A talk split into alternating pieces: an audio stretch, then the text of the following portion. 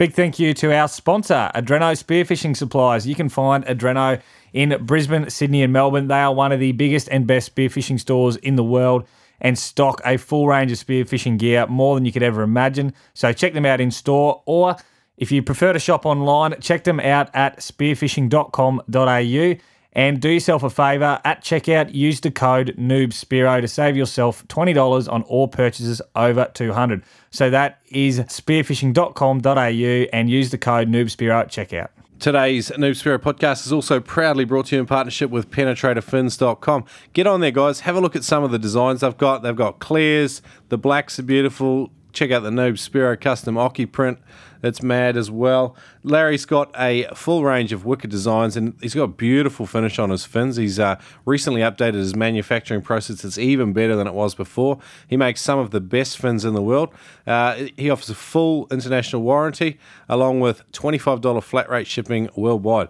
And uh, to, to make that offer even sweeter, pump in the code NoobSpearo at checkout and save another 20 bucks. PenetratorFins.com. Support the Noob Spearo podcast by shopping with our sponsor.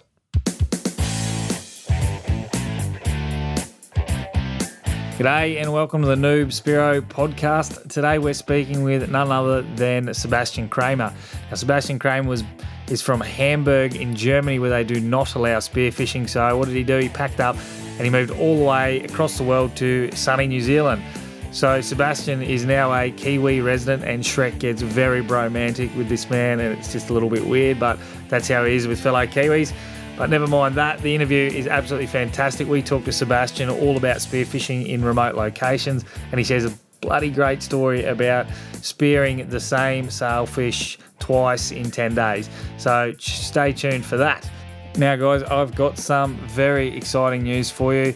The 99 Tips to Get Better at Spearfishing ebook is going into print. That's right, it's going to be a physical copy of the book. And if you'd like to help us out and be a part of this book, you can do so. All you have to do is email me some pics um, that we can put in the book. You get a full photo credit, go on our thank you page, and you'll also receive a free copy of the book once it goes to print. So if you'd like to find out more on how you can do that, just go to our Facebook page. Um, there's a blog post up there with all the details um, to help get you involved. In other news, one of our fellow divers, a guy by the name of Glenn Dixon up in North Queensland, uh, has been the victim of a shark attack and is in hospital recovering. Uh, but you can help Glenn and his family out by going to the GoFundMe website, a crowd crowdfunding website, and you can donate some money there um, to help Glenn and his family out to get through this time. Um, otherwise, go to the Noob Spearo Facebook page. We've got all the details and links there for you to uh, to go and help Glenn and his family out. Okay, all that aside, it's time to move on and get into our episode with Sebastian Kramer. So please enjoy, and it's over to Shrek.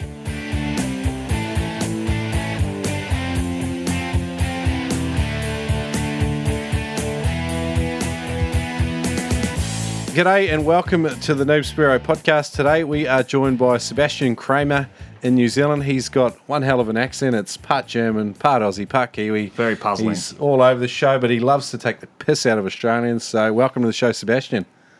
Thanks, guys. Thanks for having me. Welcome to the a bit show, of extra mate. Welcome to the How's show. it going? Hey, Noobers! Uh, we, we can do them all here. All right, beautiful. Yeah, this might be one of the few episodes where you need subtitles, but if I speak too fast or you can't understand me at all, I just It's mainly me that they don't slow right understand. Oh, good. We'll just turn the aircon off, so now that the uh, people are used to that bit of background noise, it's good. so, Sebastian, you are a freediving instructor in New Zealand. You guide people. Um, you also you head overseas quite regularly. You've dived sort of all over the show. Um, just give our listeners a bit of an overview about yourself and, and how you got started spearfishing. sure thing. Um, so, you know, you introduced me originally, not from New Zealand, so I'm, I'm, I'm a Kiwi, I guess, a German Kiwi, half Kiwi, half German. so at least I at least I consider myself that way now. so originally from Hamburg in Germany, uh, that's where I grew up. Um, I grew up surf casting mainly, so I did a lot of surf casting, a lot of fishing my whole life, and started at a very early age to be by the water and, and, loving the water. Um, and then about ten years ago, I moved from uh, from yeah from Germany to New Zealand to Wellington to study here, and uh, about nine years ago I got into uh, spearfishing. So before that I was more into uh, tank diving. Did a bit of work around the Great Barrier Reef and did my um, sort of my open water tank diver there about 15 years ago. But yeah, since I started free diving, I haven't touched a tank. I have to say. Um, so you studied at Victoria University down there in Wellington. Yeah, that's the one. Yeah, did a uh, management degree or what they also call a bullshit degree. It doesn't really teach you. doesn't really teach you anything. And, uh, yeah. Shrek's glowing here. He loves these little Kiwi uh, connections. He hasn't been there in a yeah. hundred years. But studied management too, so we're all over it, Sebastian. He's beaming. I can, uh, I can speak. Now, Victoria University it was, and it was an interesting experience. And I got my uh, resident residency in this country, so I've been here for quite a while. Okay. Um, and um, yeah, went out on a uh, fishing trip in the uh, in the harbour with Pete Lamb. I'm not sure if you remember him. He's uh, been a fishing operator in Wellington for quite a while. And whilst I was on the trip, uh, was this guy next to me. He was, you know, throwing up quite heavily. He had too much to drink the night before, and it was rough seas as it always is in Wellington. And uh, he goes, "Ah, you should, you know, between throwing up, he goes, you should come out and try this thing spearfishing." And I was like, "Oh yeah." that sounds all right. you know, give me your phone number. We'll stay in touch. And um, I'm a guy named Fraser. I've taken him out on a couple of um, charters by now, and uh, he he got me onto it and showed me how to shoot my first butterfish. And uh, from from then on, I was quite hooked onto it, and um, that's basically how I got into spearfishing. And from from then on, so nine years ago, I was fortunate enough to travel quite a lot with work and uh, been able to learn from quite a few good people around the world in terms of freediving and spearfishing, and it's really taken off from there. Okay. So no spearfishing in Germany. No, they don't like it over there. Eh? They uh, consider it animal cruelty. Um, you, uh, you're, you're okay to take a big, you know, net out there and have them all suffocate on a big fishing boat, but spearing they don't allow, um, which is a real shame. I mean, having said that, even if you were allowed to spearfish, there wouldn't be that much to spear around.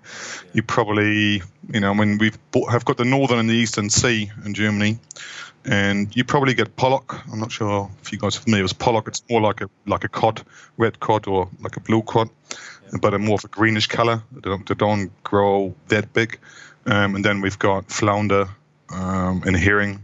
That's probably sort of your main major, you know, three species. So not the most exciting spearfishing there if you were allowed to. Um, having said that, if you go up to Norway and Sweden and stuff, you can get into some decent cold water spearfishing. Mm. Okay, cool. All right, so you sort of went over sort of how you got started there in, in Wellington and uh, where your sort of passion and interest comes from. You went on and you did your freediving instructor's um, certificate, and uh, where did you do that, and what, what made you do that? Yeah, so I did um, my freediving instructor mainly out of the interest of learning more about the physiology, about freediving, and learning more what goes on in my body, and also just to really kickstart my freediving expertise and career, if you will. Um, so I wasn't actually doing it with the idea of teaching at the beginning. I was simply wanted to learn more about the sport and more about what happens to my body and how I can, you know, become a better freediver and spearfisherman. So that that's what sort of got me into it, and I did it about five, six years ago um, through SSI. Okay. Um, and I had an Australian instructor by the name of Mike Wells. He um, had various records in Australia back in the day as well. Um, and he came over to New Zealand and taught in Lake Taupo in the middle of winter.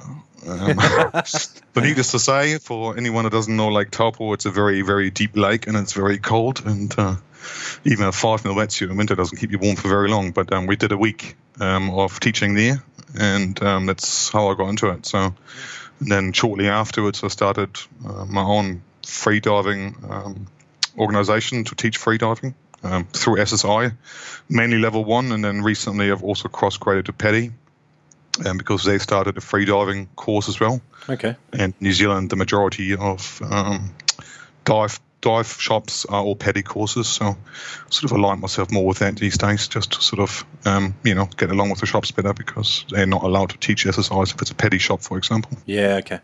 All right. Mm. So with Lake Taupo diving. Um, I mean, I've, I've done a little bit of quite a bit of scuba in there, and I did a really good dive, a drift dive down the Waikato above the Huka Falls. There, did, have, have, oh, did, yeah. did you do some yeah. of that as well? I have, yeah. You see quite a few trout and eels and yeah. all sorts, eh? Yeah, wicked freshwater diving. It is. I mean, you probably someone will probably have a heart attack if you take a spear gun in there because they probably all think that you're after New Zealand's trout, which are highly obviously protected. Yeah, yeah, and tasty too. From the spear, or anyway. Yeah, yeah, definitely. yeah. No Didymo in there. Didymo. Didymo. You should know Didymo. Ah, There the lovely algae. Yeah. Oh, That's Didymo. I don't, See, a little bit of I don't there. think they have it up there yet. Eh? It's mainly around the South Island and a couple of other rivers and lakes, but they're quite. Um, yeah, they definitely want you to spray your boat down and have a proper wash before you go to the next freshwater lake. I like So what you Turbo did spread- there, Sebastian, but just between you and me, I think he's fully Didymo. He's fully Didymo. I don't even know that means. Uh, You'll figure it out. Oh, You'll figure it out. all right, so we've got a bit of bit more background on you. Where, where, um, what was your biggest obstacle starting at, and how did you sort of overcome it? Oh, funnily enough, the biggest obstacle that I had was the fear of deep, dark water. So whilst I could see the uh, bottom of the ocean, I was quite comfortable. But once everything sort of dropped off into the black and darkness, and I couldn't really visibility was poor, um, I really had a uh, big mental hurdle, a mental issue. No, uh, big hurdle, big. hur- I've got a few of them, but no, I had a big, quite a We big do, mental buddy. hurdle to, um, you know, dive deeper because you know, sort of the darkness really um, really scared me, and I don't know, don't actually know what what triggered that. And over the years, obviously, just continuing to dive and, and pushing yourself, um, I got past it at some stage. Um, and obviously, before you ever saw shark as well, there was that shark thing I was always worried about. You know, But now you're going to see the first shark? Is it going to eat you? Because you're really quite influenced by what what the media shows you and what you've seen in movies. So, um, when you're getting into it, for me, sharks and dark water was sort of what my yeah what, what really quite influenced me at the beginning. And the only way i got past that was really by you know repetitive diving and trying to relax as much as possible and um, you know looking at statistics and stuff and seeing how likely it would be to see a shark uh, back in the day. And that really helped me past that. But that was probably my first sort of Yeah. first issue eh? Darkness and black water and sharks This is a good one, and to be honest, it's a it's a different one. We we've had one guest that sort of talked about something similar that I can remember, but I've I've dived with a guy who's a you know uh, quite a renowned diver locally. He he dives very deep, but um, I've dived some sort of darker, colder water with him, and uh, like I noticed, he pulled up a lot earlier than he normally does. So I, I, I think it's quite widespread. So it's funny. So you sort of said you looked at statistics and just sort of just white white knuckled through it, I guess. Uh, Yeah, I mean it was the only way to get past it, eh? And I mean, um, you, you slowly go deeper. You know, you, you slowly find out what's actually out there. You know, and then as as I managed to you know get overseas more and diving in cleaner water, you become more comfortable with sharks shark encounters in general, which obviously like a, no- a normal occurrence if you're doing a lot of blue water hunting or if you're going up further up north in, in New Zealand. Um, and just really getting across some of the fears that aren't really based on anything other than your imagination and you know media and movies. So uh, you know, the, like the best you know the best training for freediving with spearfishing is going out there and doing it. And, continuously doing it and the more you do it the, the more comfortable you get with the whole scenario Sebastian, uh, your Skype profile pic is you peering between the bill and the sail of a big sailfish. So uh, this brings us nicely to our next story, our next question, which is: Could you give us your most memorable fish story? There's there's quite a few, I have to say. Um, the billfish, and that was my only billfish to date, uh, certainly was one of them. Um, and that happened uh, last year in Tonga. It was uh, not my first billfish encounter, but the first billfish that I've landed. Um, and uh, I was um, organising a charter to go over to Tonga, and we've um, actually we're lucky enough to land two sailfish on that trip, um, both ranging between you know 30 to 37 kilos. And um, yeah, very very awesome encounter. We were drifting off a uh, island in a you know, kingdom of Tonga in really quite crystal clear water, and had a flasher going. And uh, not much was happening actually. We were pretty close to um, moving spots because couldn't see anything. There wasn't really any current or anything. Nothing was happening, and I was like, "Well, this sucks. let's call the boat over and let's move spots, right?" And um, just as I said that, I saw two sailfish coming up from from the deep, checking out the flasher. One comes up the flasher line, basically two meters. I could have pole speared him.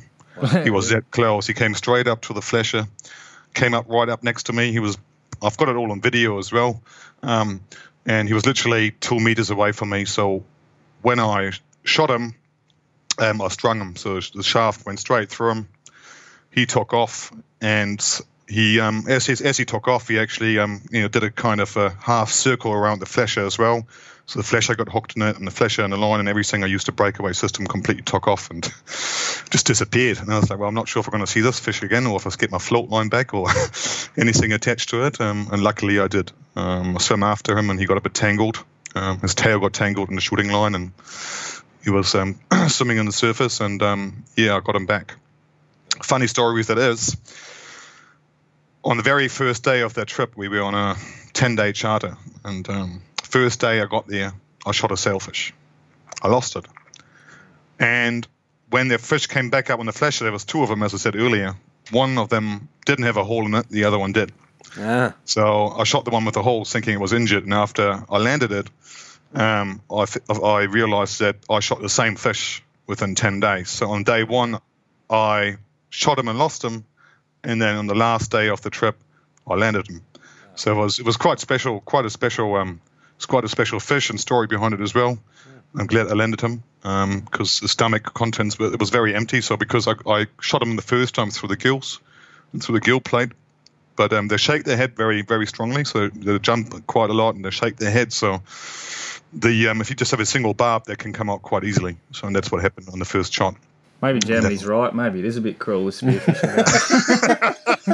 you don't dispatch them on the first time, eh? Ship at first, you don't succeed.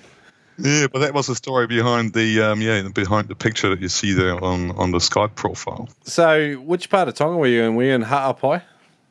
Um, not this time. No, we were diving off Tongatapu off the main island. Okay, cool. What? Yeah. Got another good fish story for us? I kind of leads into that one, but maybe you've got your own you want to share. You've got a few. Um, so I guess uh, the most memorable. It's a big blue cod off Kapiti. yeah, two point five kilo. yeah.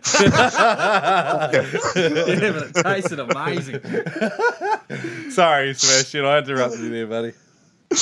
Um, I guess the other uh, sort of the two, well, the three fish that really stand out was definitely a sailfish, um, a forty kilo Malabar grouper. Oh wow! Um, which was in Tonga as well. That was a year prior. It was two years ago, and we were part of. That was, that was actually a funny story. I was up out with Rob Torelli, which is running the Blue Water uh, Blue Water charters out there. Yep. And um, we joined the um, the fishing club in Nuku'alofa, and they had a spearfish uh, like a fishing competition on right for the day. And we approached them and said, "Look, can we, as spearfishermen, join the competition. And they, obviously thinking we wouldn't really pull much out of the ocean, they went, "Yep, sure, join." So you know, basically every fish was a go, and we tried to obviously put as much fish on the boat to to win the competition.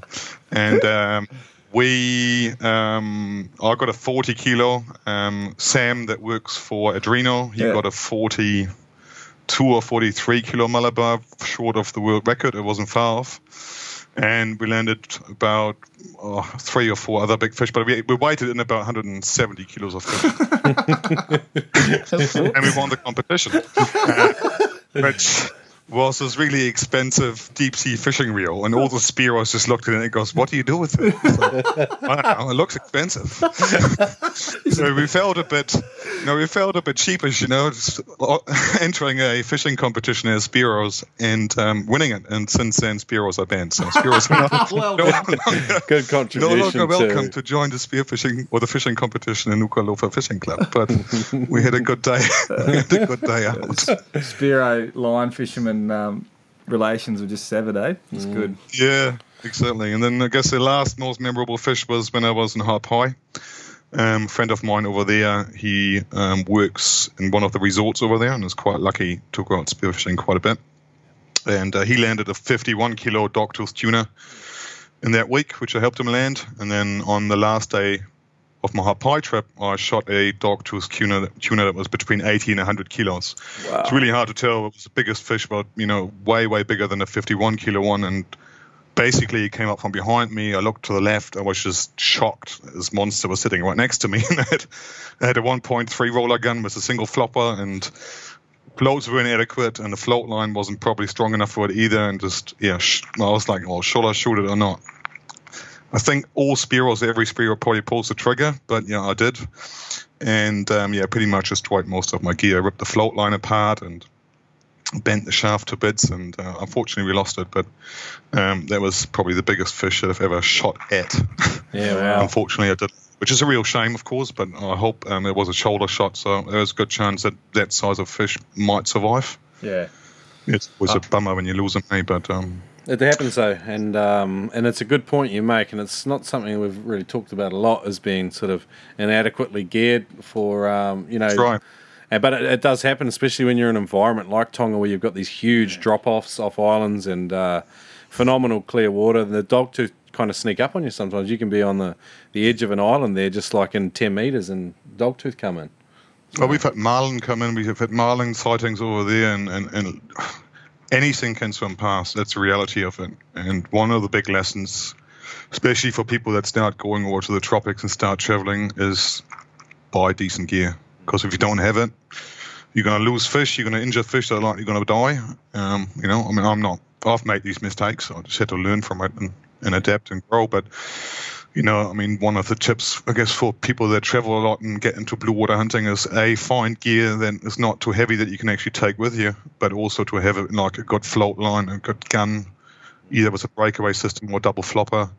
You know, enough flotation devices, a couple of atmosphere floats, and um, yeah, so that's that's I, you know I, I, I tested out quite a few things and over the years, and I really learned that uh, if you shoot a big fish. need the right gear to go with it, and unfortunately, that's not cheap. So.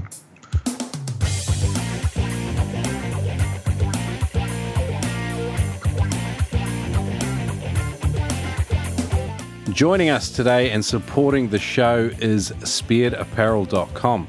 The all new Nova wetsuit requires no lube. That's right, it's got full fleece lining. So if you've got a crappy old wetsuit where you're getting cold, the neoprene's just gone and it's got less life in it than Turbo's undies, then it's time to get yourself a brand new Novo wetsuit. I think they come in a 3.5 mil, and you can save 10% by using the code NOOBERS at checkout. So if you're confused about that, it's N O O B E R S, spearedapparel.com. In checkout, just pump the code and save yourself 10%. Guys, if you're on the hunt for some new equipment, check out Adreno Spearfishing Supplies at spearfishing.com.au. They have a huge range of gear, they've got great prices, and if you use the code NoobSpearo at checkout, you'll save yourself $20 on all purchases over 200 So check them out at spearfishing.com.au and use the code NoobSpearo at checkout. Sebastian, after those two horrendous stories of big fish getting off, um, could you share with us uh, your, your, your favourite hunting technique? Well, my favorite hunting technique is really um, just it depends what you hunt, right? So obviously, if you hunt on the reef and stuff, it's a bit different because uh, hunt I mean, reef species are a lot more flighty. Um, but uh, my passion really is the blue water hunting. It's it's a big pelagics. That's that's where my passion lies. Um, and you got to really manage to well find find this zen moment right? Where, where your whole body is kind of in tune with the ocean where you're totally relaxed where you've got a good system going where you dive down to about 15 or 20 meters on the flasher or know, looking at the flashes a few meters away from it. Um, scanning scanning the water uh, you know, scanning around you left right and center uh, without moving too much. And um, once you see a big fish coming, whether that's a dogtooth tuna coming up on the burley, or it's a wahoo, or a sailfish, or a marlin, or whatever else, um, obviously each species has got their own behavioral patterns that you need to adapt to. And a great book to read is probably Terry Maas' Blue Water Hunter. It's got a quite in-depth description of how each fish behavior is. But for me, basically, it's just you know you do repetitive dives, you try and get as relaxed as possible. You dive down, you hang in about 15 or 20 meters of water, and you simply have a look around and keep scanning. And if you see a big fish coming in, you know, I normally do some grunting noises in the back of my throat um, to entice the fish to come a bit closer. Do you want to give us one of those? Yeah, give us, give us, Give us a grunt. Mm, Very nice. Something along those lines, you know, different Ah, that's tones, different speed depending on the fish. But um, yeah, and then um, really just making sure you don't swim swim right at the fish, that you swim parallel to it and um, try and get a good shot off. And also not pulling the trigger if you don't have a good shot. So So get close, eh? And um, get close till you till you can see all the color. I mean, if you're taking, I've taken a lot of beginners over there, and the first day is basically just spent pulling the trigger on fish and the shaft flies and it comes way short um, because people generally you've got a different perception of blue water fish are way further away than you think and they're normally quite a lot bigger than you think as well so um, you've got to wait till you see detail on the fish and till you're sure that you've got a good placement shot. Otherwise, you're going to lose them, or you lose them to sharks, or you're not going to hit them at all. And quite often, you don't get a second chance unless there's a big school of wahoo or something coming through. Uh, big schooling fish are a lot more forgiving, but if you've got a single fish swimming through, that's not going to likely come back if you shoot it and you fall short. So cool. All right. Mm. Next section is called the toughest situation. So, what's the toughest situation you've been in in the ocean? What was kind of like the scenario? What actions did you take? What happened? And um, what would you do differently next time? Well, I've I've had a few ones. Uh, I've had I've had a diver black out on me, um, a friend of mine, which happened here in Wellington off Kapiti Island actually. we were diving. And that was actually in my beginner days, so that was prior to me becoming an instructor, prior to me knowing a lot about shallow water blackout or what to do. Um, and uh, yeah, my my dive buddy dove down, and funnily enough nothing about what I heard about, you know, shallow water blackout really applied. Basically, he passed out shortly after he left the surface, probably one or two meters down, um, and um, yeah, basically been completely limp. I had to pull him back up, put him on the float and back on the boat, and make sure that he recovers all right. And he spent quite a bit in hospital, a bit of time in hospital. What ended up happening was that um, he didn't actually black out through shallow water blackout, but um, he had a very unusual low heart rate um, anyway, so um, you know when the, the, the mammalian dive reflex kicked in, and it halved his heart rate from say 50 to 60 to 25 or 23 heartbeats per minute. It was so low that it wasn't enough to supply his system with enough oxygen, and he passed out from having a very low or too low a heart rate. So oh, um, wow. after figuring um, he has to drink a few Red Bulls or have a few strong coffees before, before he goes out for a dive now. So it's like, you know, completely wow. unrelated to anything else that you normally come across in terms of blue water blackouts or shallow water blackouts or any of that. So, you know, the reverse can be true as well. Your heart rate can actually be so low that your system can't deal with it and then shuts you down. So that was that was a scary one, uh, mainly okay. because yeah. So when he so, when he, when he blacked out, um, you said it was before a lot of the training you've now done. Mm. What sort of stood out at you as being the most difficult thing about that situation?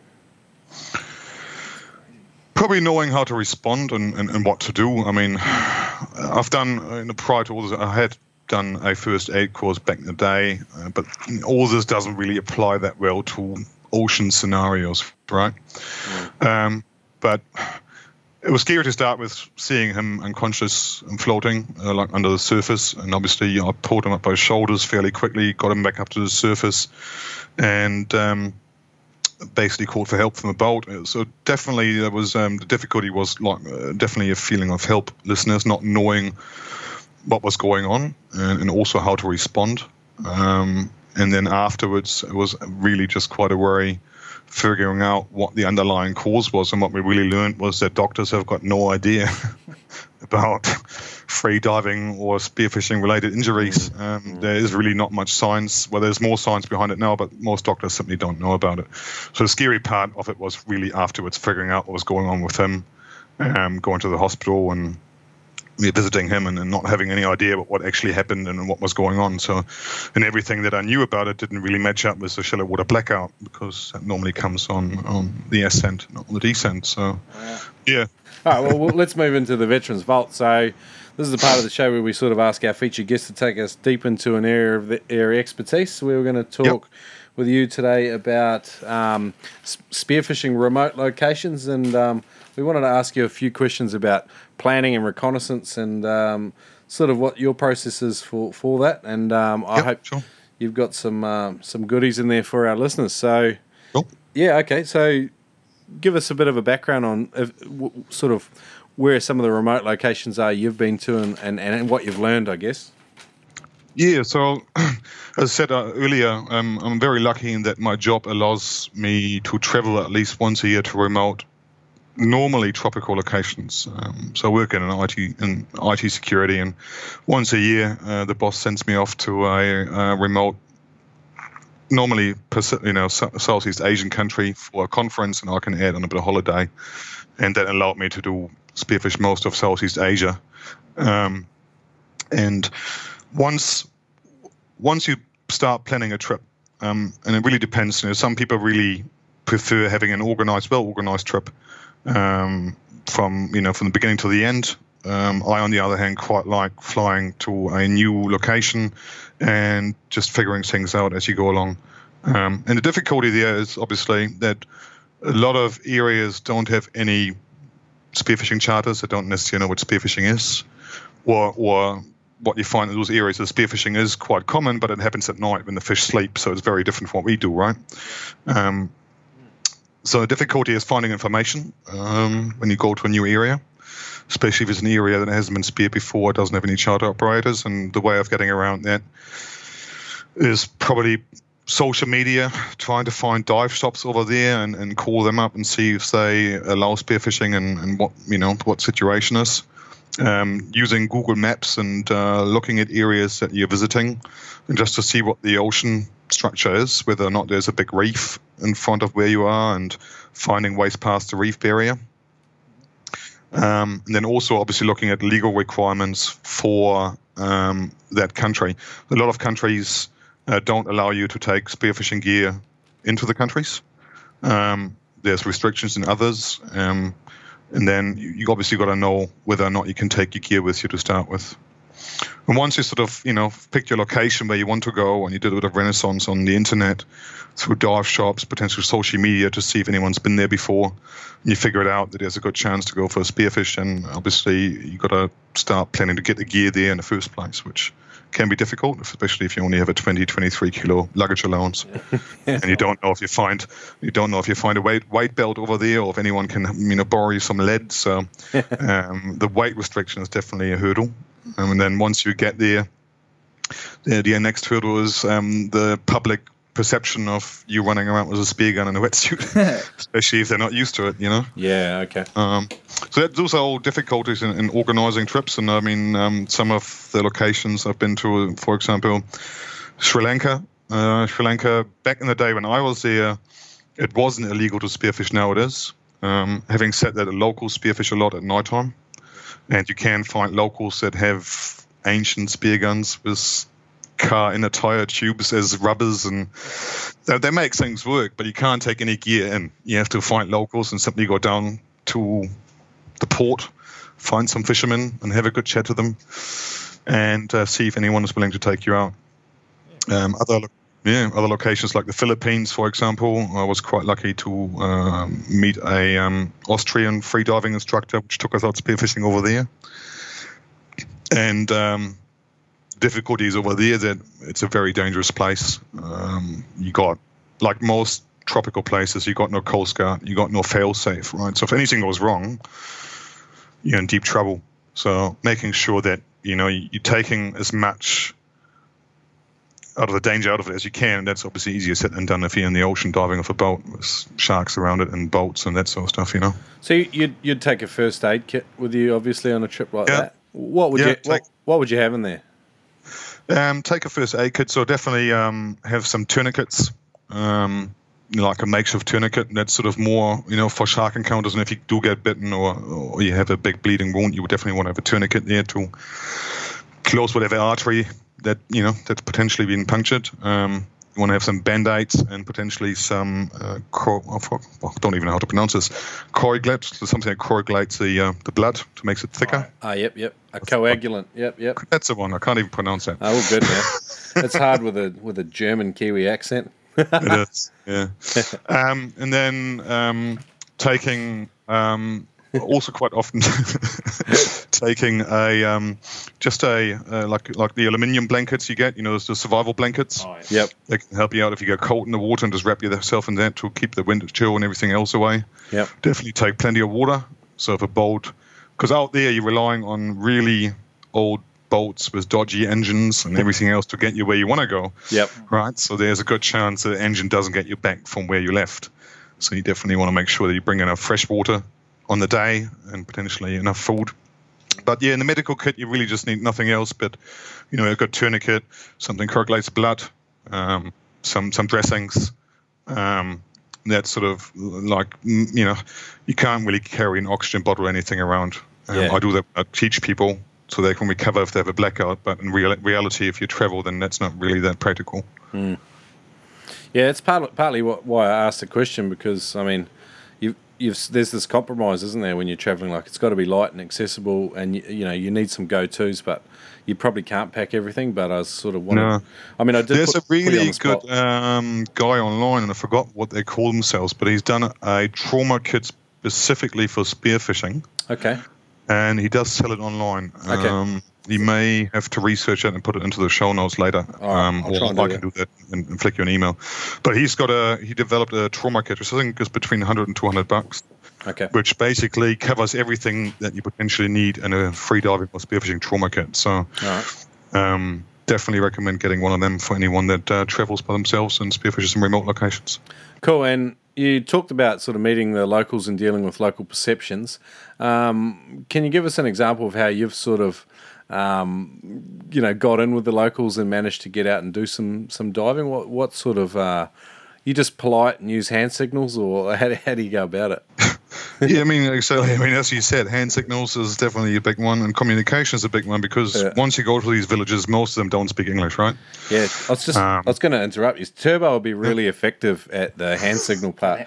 While while we're doing interviews, he's hand signaling me all the time. It's never positive, so I don't know how he'd get on. Just, just cut, and he's giving me the, the fingers and telling me I'm a wanker and all sorts of stuff. So very expressive. Yeah, you'd be effective with that. He's almost Italian. He's that expressive. So okay, so well, as long as you guys understand each other somehow, eh? Yeah. So when you're in Sri Lanka and, and you're dealing with negative perceptions and they don't speak English very much. Um, what what did you do?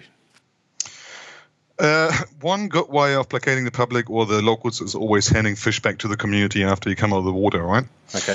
Um, you are in their waters. Uh, there's especially if you're heading or spearfishing around fishermen and stuff like that. They are quite territorial in the Asian countries around where you're jumping into water and where they are. So we've had had encounters where we had angry fishermen come up to the boat in the Philippines, for example, and whether or not they were pirates or they're angry fishermen, I don't know to this date. Um, we were anchored up somewhere um, spearfishing, and we had a boat come up with two guys, balaclavas and like a traveling hook, and they pulled themselves onto our boat, and they're talking very angry to the uh, Filipino guy that took us out. We we don't know what happened on that day. We don't know if they were angry fishermen, if they were pirates, and they they kind of got came to some agreement. But you get into situations where you don't necessarily understand what's going on, but you do want to know, you don't know that they're not happy that you are there. And that's generally because you're in their territory. They're fishing, it's their fishing spot. And that's where you're hunting. Quite often you've got fish aggregation devices like FADS and stuff like that that someone may have actually placed there, so it's their device. Okay. And there might be a local understanding that four or five fishermen can share that. But if you're new to the area, you might then, you know, obviously step on someone's toes. Um, and the best way of doing that is obviously being apologetic about what you've done through hand signals, and that you know you can make that understood. And also, if it goes further than just offering some of the fish that you've already caught as a gift and offering. And generally, most of the fish that we spear on these trips goes back to the villages. So none of the fish are wasted. Um, and generally, you pass it back to the villages where you either got your guide from or where you spearfish close to. Because um, A, you can't eat it all, and B, it's, it's the right thing to do. It's their water, and it's just a sign of appreciation to give that fish back to the community and have it shared by everyone. Very practical. Anything else mm-hmm. with um, spearfishing remote locations, Sebastian? You got some, uh, some, some, any more tips? Well, one big tip is ideally have a good dive buddy that knows you and that looks after you, right? Yeah. Because the locals quite often they're happy to sit in the boat and watch you, but they don't know what happens under the water.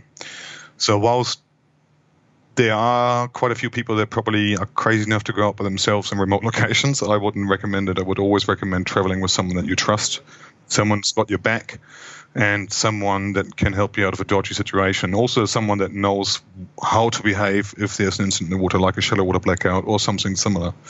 Um, I personally am not a diver, not not a fan of diving by myself. Um, makes me really quite nervous. But that's because from the day one, I've always dived with someone else. So, yeah, picking someone to travel with who gets along with you, uh, not just in terms of spearfishing, but also in, tra- in terms of travel arrangements. And you know, you have to be very similar in the way you like to organize things because once you travel and you get into these remote locations, you don't get along with someone, you're going to have a pretty upset uh, person, one of the two parties, pretty quickly. So you pick someone that's pretty easygoing or at least along the same line as you if you like it highly organized, and pick someone that's highly organized. If you're laid back, then pick someone that's laid back, but don't pick someone that's complete opposite to you because otherwise you Yeah, might. Ter- Turbo's might the find yourself in complete a dodgy opposite to me. situation. Yeah, Turbo's the complete opposite to me, Sebastian. I what I tend to do is just have half a dozen beers or so, so that I don't actually good. mind. And Makes uh, you super relaxed. yeah, and then we're all good. I'm And, really uh, his yang, yin to my yang, you know. The real together. Yeah, together, we're a formidable spearfishing we team. are, we are, we. I, But you know, I feel there's a bit of bromance going on Oh, there, right? Eh? oh, there's a full on bromance. I shoot fish, he fillets. That kind of thing. It's just beautiful. There's nothing like you know you, you're duck diving, Sebastian, in a remote location, and the guy next to you for some reason has got his hands on your hips. I, I don't It's nice, understand mate. it, Just got to but guide you down. very relaxing. Oh, it's, it's way better than someone having pulled down his bottoms and done a like real dodgy pull downstream and didn't Oh, tell you yeah, no. missing the current. I mean, that's, We that's pretty terrible too, you know. we do that as well. Um, so, yeah. so we mix it up a bit, but uh, yeah, no, cool. Any any other parting guidance there for diving remote locations and travel in general? Uh, really, just be safe. Be safe. Um, do if someone seems dodgy over there and, and they're really just after the money to take you out, you know, just just be aware that most of these countries you're going to, they're very poor. People want to make a quick buck, so make sure that either you know you, get recommended to someone you know. Obviously, quite often it's not possible, but you know, just go with your gut feeling. if it doesn't feel right, or you've got a weird feeling with someone going out, then don't. Um, I, I've been lucky in that I haven't really been in too many dodgy situations where something actually went wrong, but um, that's because I sort of followed my gut, and it probably works for most people. But yeah, just be safe. Learn the learn the laws of the country before you fly them, before you bring your gear. Otherwise, you might lose it at customs, and you might not get it back. We've, we've talked to a number of guides in different locations and that, and uh, it always impre- like I, I like to be fairly self sufficient and do things on the cheap, but I think telling sometimes I think some, sometimes sometimes it's a smarter idea to pay someone with the experience. It's not like they're going to mummy you, but it um, comes down to time, right? yeah, it's like how much time have you got to spend? If you got five days, then you're better off paying a bit more money and going on a charter. If you got a month, then hey, yeah, you might figure it out yourself. yeah, cool, and uh, yeah, Yeah. all right, awesome. Hey guys, today's Veterans Vault is brought to you by Cheryl Daly. That's right, Isaac's mum. And the reason it's brought to you by Isaac's mum, Cheryl Daly, is because she just bought a copy of what Shrek. Yeah, 99 tips to get better at spearfishing. She said in her review, This is way better than buying chips from the shop. Yeah, she loves her fish and chips, that's for sure. But more than that, she loves throwing a feed of fresh fish straight in the chili bin. So thanks, Mrs. Daly. So if you would like your own copy of 99 Tips to get better at spearfishing, where can they find it, Shrek? Go to Amazon.com and get your hands on some actionable information to improve your spearfishing. All right, next, next, let- next, next change in the show. Change of pace. It's time for the funniest thing that's happened to you on the water, Sebastian. What do You've you got a for poo us? story. I've sensed it before. It's a bad poo I story. certainly, I've got a lot of stories. I've got a pool story, but most of these stories are probably pool stories. funny to other people, but they all happened to me, so they weren't that funny to me at the time, but very funny to everyone else. Good. All right, I love these ones. Um, so I guess one of the funniest ones was um, for for in hindsight funny uh, was the Philippines. We I said we were diving and we had this weird encounter with these fishermen or pirates. We didn't know what they were and they weren't quite too impressed with us. They were quite angry and we sat in the water and we had our guns loaded and we're like, what's going on here? And knowing that back in the day when we were there, that the Philippines was a kidnapping capital in the world. So anyway, so that was that was a bit dodgy. Um, and then shortly after, we kept diving, and um, I was just duck diving down, and then this massive explosion occurred. There was this massive sound wave traveling through the water. I nearly shat myself, but um, what I wasn't, uh, what I didn't know is that it's very common in the Philippines still to fish with dynamite, and um, a boat not too far away from Uber diving chucked in a stick of dynamite, and so I have tell you what, not fun Right. at all. in hindsight, hilarious. Not so fun. Oh, it doesn't sound funny at all. What- No, it sounds scary. What's the pressure wave like underwater? Like, what does that feel like? Um, I have to say, it's just uh, the sound is probably what the most thing. Uh, like the sound wave that hits you is pretty deafening. Um, then the, the pressure wave wasn't so bad because it was about a you know nearly a kilometer away from where we where we dove, but um, yeah, it wasn't pretty. Uh, definitely, my ears were ringing for quite a while, and like you do feel it in your body. You feel the shockwave in your body. Um, and yeah, we kind of discontinued diving after that and sort of moved spots. But um, Wow. yeah, in hindsight, it was definitely a, a good story to tell. But yeah, it, on the day, it wasn't it wasn't that funny. no, I don't, wouldn't think so. As I said, and then on the, on the same day, or on the, on the, on the same trip, as I said, um, there was a pool story, and I know you guys do love a good Oh, pool we story. love don't we love, we're all about the poo Hanging stories. out Should be NoobSpearo's poo stories Yeah. plus some other shit. You know, obviously being in the Philippines and, and then them having pretty interesting food choices over there, and street vendors not always selling the cleanest food. You know, we were out for a few beers the night before and, and ate pretty much everything that we shouldn't have eaten, including sort of big pieces of meat and stuff like that. Anyway, my uh, dive buddy wasn't feeling too fresh on the day and threw up a few times before he came out in the boat, and he had violent diarrhea and unbeknownst to me. Um, Anyway, so he, uh, we were diving together, and he was watching me, and we normally watch each other when we dive. And he goes, "Oh, I'll be back in a bit." I was like, "Okay," not not telling me what he was on about. And then he swam uh, downstream, pulled his pants down, and did his business, and um, swam back to me, and didn't say anything about what he did. And then about a couple of minutes later, I was involved in this uh, brown cloud of. Um, Poo. That, uh, unbeknownst to me, he He crop dusted you. So that was that was a funny one. In hindsight, again, not funny at the moment it happened. It was disgusting, but sounds in hindsight, very funny on his part. And, and so yeah, definitely. I don't think I'm the only person that happened to either. You know, where, where, Uh. because you, once you're out there, you've got to really know where to go, right? So it's um, you gotta go, you gotta go. Otherwise, diving is not much fun for the rest of the day. Who goes diving with violent diarrhea though? Oh, if we're in a- Southeast Asia throwback. together Tough diving, people, I am going to do it to you. I'm going to replicate that story, definitely. And you can hold a lot of shit. You're full of it. Anyway, Okay, Yeah, Sebastian, that was a great couple of stories. Um, next section of the show is dive bag. So head to toe in Wellington, windy old Wellington. What Yep. are you wearing? You And you- know when you go so skiing. much about New Zealand, don't you? Uh, I've got so I've got two different dive bags, one for the tropics and one for Wellington. Okay. In Wellington, you basically always wear a five mil suit. I'm sporting a Torelli suit, so shout out to Torelli. They have been sponsoring with, with some gear over the years, and the Torelli suits work really well. I'm wearing a five mil camo suit um, from them. That works really really well. Also, you using uh, the Torelli carbon fins, which uh, work really good. They're really good fins. Um, to probably, you know, have probably brought my kick cycle down by at least one or two kicks from um, normal fins. So that, that was really, really quite good. Um, got um, Kevlar gloves that are also Torelli. Um, they really help with the crayfish and stuff Yeah. in the Wellington area. Oh, jeepers, you go through some gloves in Wellington pulling crays Oh, out. Oh, you do, yeah. And if you, um, if anyone ever pulled out crays without gloves, which I can't recommend, um, you know you need good gloves. Yeah. No, I'd because they recommend it cut you right Turbo. open. Yeah. Doesn't heal very nicely either. Um, what else have we got in the bag? Um, socks, Torelli. So basically, head to toe in terms of neoprene and rubber, it's all Torelli. Yep.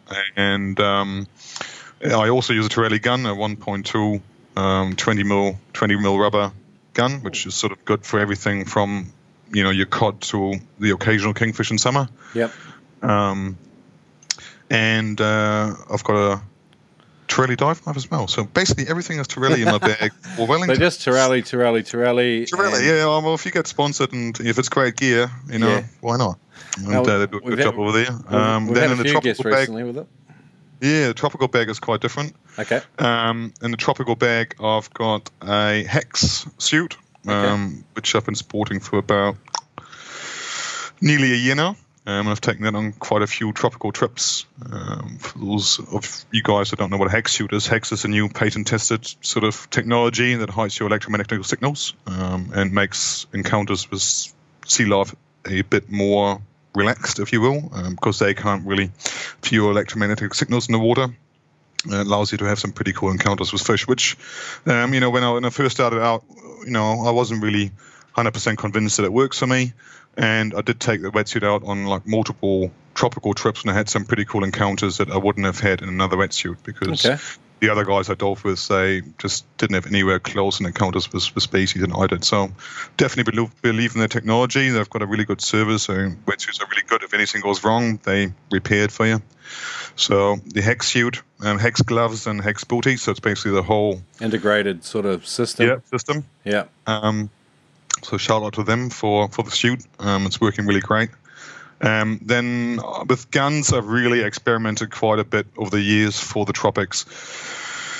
I've gone off big wooden guns. I had a big um, blue water Riffe, but when you travel a lot, it's very heavy to carry around. Okay. Um, sort of, I looked for a long time into sort of lighter options and been trialing a, um, a Royce up, uh, which is an inverted uh, roller gun out of Europe Yep. uh, which bas- definitely packs a punch. Um, that's been working really quite well. It's a 115, very small to travel with, very compact gun.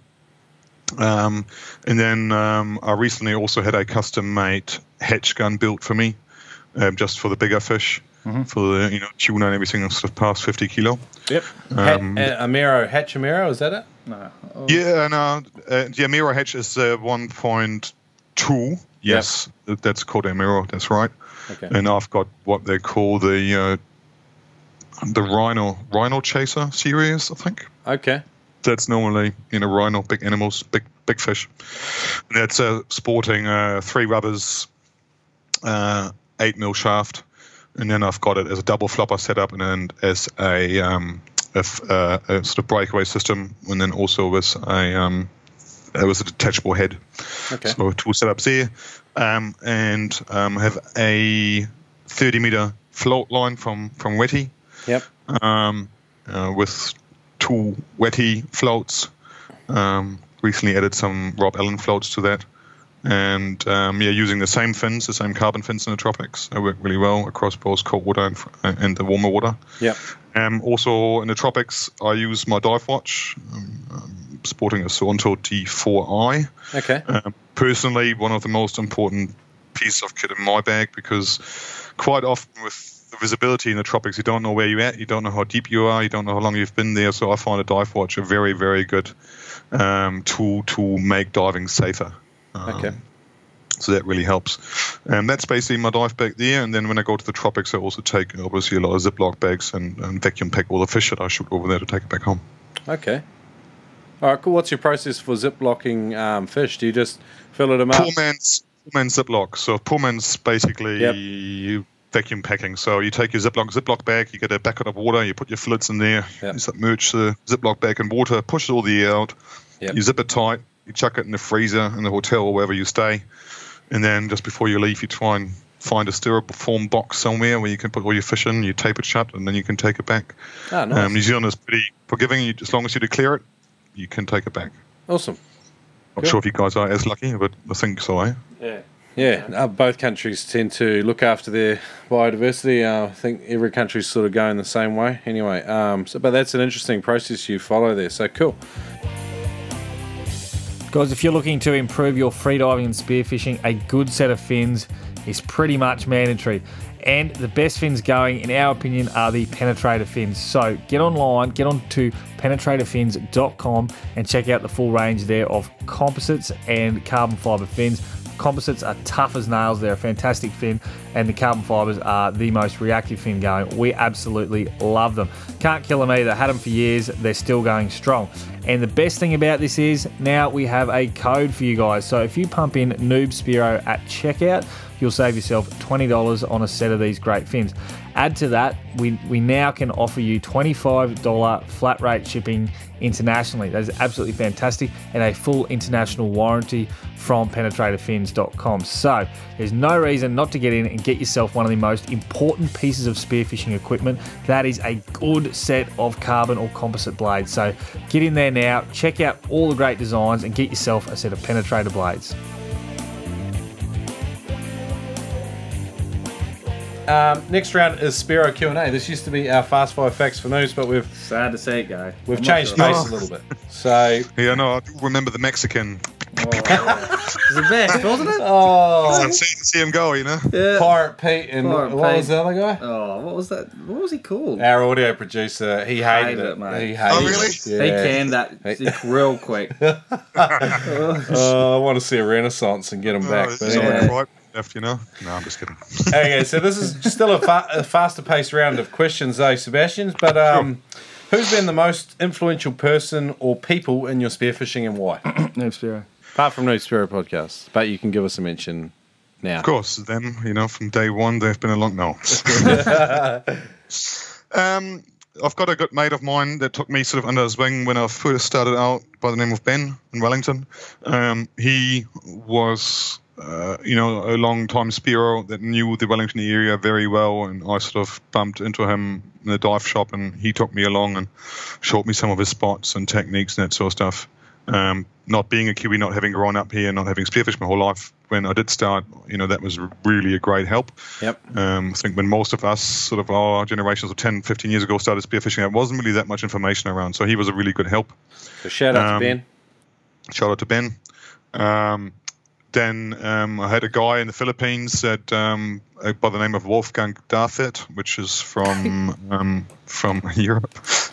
Every German's got a Wolfgang mentor. and um, he really helped me as well, getting my depth in and, and taught me some really cool techniques. Cool. And then in terms of the free diving stuff, a shout out to Mike Wells, my free diving instructor. He really turned turned it up for me, at like going down quite deep and being nice and relaxed in the water. Awesome. Um, that's probably the sort of biggest three influences, not just on spearfishing, but in free diving in general. Yeah, nice. All right, okay. So if you had to start out spearfishing all over again, what would Yep. you do differently? If I were to start spearfishing from the very beginning, I would probably invest in slightly better gear from the get go. Um, most beginners tend to buy a cheap package for 900 bucks or whatever it costs and try and get everything sorted because once we start hobbies, we don't really know if we're in it for a long run or not. Yeah. But yeah, probably buy proper gear. Uh, Yep. Buy proper gear from the get go. That, that's probably the one. Okay, cool. What's the single best piece of advice you've ever been given in spearfishing? enjoy yourself. A lot of us get really caught up with social media and someone shot a bigger fish and everything else, and we can get so hung up by trying to beat someone's PB and whatever else, and you're out there to have a good time. So, you know, as as Gia Tar said before in a different podcast, the best spearos are the one that enjoys themselves the most, and I really believe that. Yeah, yeah. I've, I think I've listened to that. That was on Roman Castro's The Spear. Yeah, exactly. Yeah, Yeah, yeah, yeah. Yeah, he- no. He's, he's had some. on. He's had some awesome people on his show. So no, cool. yeah. All right, and um, one to three pieces of advice that you'd give out to you know a person learning spearfishing. Well, um, being in the uh, age of social media that we are, do not pay too much attention to what's happening on social media. Because a, there's a lot of trolls out there, and I'm really getting quite frustrated with it. It's you know, spearfishing communities and blogs and stuff. There's still a lot of heckling and stuff going on, and watch a video if you're a beginner and someone goes down to 30 meters, and you go, yeah, I want to do that. Reality is, it takes a while to get there, right? So people watch these videos and then they come on a course and they want to start and they get really disheartened that they didn't make it to 30 meters in the first day. And well, step back. This is going to take time. So, you know, don't don't have too huge expectations of yourselves. Take it slow. You know, and don't don't pay too much what's happening in the social media. So I think it's a big one these days. It's, uh, Okay, cool. Any any other sort of short bits of advice you give, or or you want to move on? Uh, no, um, definitely in terms of advice, like um, safety is, is a big one, right? So find a good dive buddy you get along with. Um, make sure that you know, they can be trusted. I mean, when, when you go out, you meet a lot of people that you could dive with, and finding someone that you get along with and that looks after you, that you know can take a while. That's really important. Um, and also just um, not being afraid of asking questions. Um, I find it quite often when I teach, you know, when, when once the students leave, it's like, look, get in touch contact me, um, go out for a dive with me. But reality is most people don't. So don't be afraid of, you know, contacting someone that is potentially a bit more advanced than you, asking for advice, and uh, maybe even asking to be taken for a dive. Don't ask for spot X, but you know, um, just just find your own. But you Yeah. know, just ask them to take you under under their wing a little bit and, and teach you. Don't be afraid to ask questions. All right, cool, Sebastian. I'm going to link up some of your profiles and links. Uh, you've got, uh, you take people out spearfishing in Wellington and you're a freediving instructor. Can you just tell us a little bit about those aspects of your your your work? Yep. Yeah, sure. So um, basically, I've got two businesses: uh, freedivetraining.co.nz, which is uh, the tr- teaching or training organization where I um, teach people to freedive. Yep. Um, teaching both SSI and PADI level one, Yep. um, and that you know you can just find most of the information on the website there. Okay. And then the spearfishing charters, uh, probably more important to the wider audience because it doesn't really is not restricted to Wellington. Um, so I've been organising charters to Bali, um, to Tonga, um, around Wellington, around you know the North uh, Coromandel area, Okay. and some other locations for quite a while. So if anyone is ever interested, I'm just touch base and um, I'm coming over in March. I'm going to look you up. come along on a on a fun trip. yeah. Stock the fridge, buddy. All right, and uh, yeah, exactly. and you're on social media as Sebastian Kramer, are you? What what do you got? What do you what are you yeah, most so I've active got on? um, Sebastian Kramer on Facebook. Um, on Instagram, it's um, Seabass3781. Oh, Turbo's on- adding you. Yeah, on the website is freedivetraining.co.nz and spearfishingcharters.co.nz. And they've both got links to Facebook as well. All right, I'll link the stuff up in the show notes along with some of the other things we discussed today. And uh, awesome, Sebastian. Um, anything you want to say to our audience? Parting comments? Well, get out there, be safe, and have fun. It's probably the most important thing. Um, just enjoy what you're doing and be safe. Matt, cool. I've had a ball today, Sebastian. Thanks for joining us all the way over there from windy old Wellington. Yeah, yeah, it's been windy. Only 180k last night, you know. So only takes a course three or four days to settle down now. So hopefully I'll get out on the weekend and get to chase some yellowtails, which just appeared. So that'd be good fun. Yeah, cool, man. All good. Thanks for joining us. Thanks for joining us. Also, continue the good work, and uh, thanks for the opportunity of being on the show.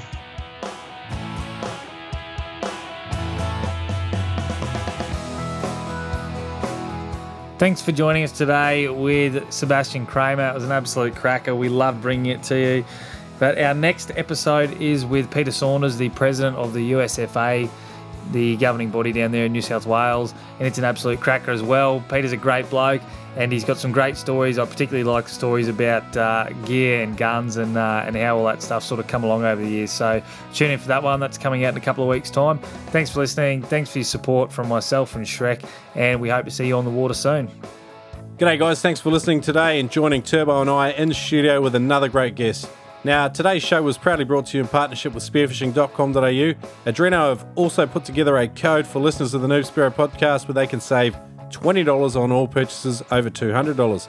That's right, punch in the code Noob Spearo when you buy your next spear gun or wetsuit at spearfishing.com.au and save yourself 20 bucks. It's a no-brainer. Shop with our sponsors Adreno at spearfishing.com.au and support the Noob Spearo podcast.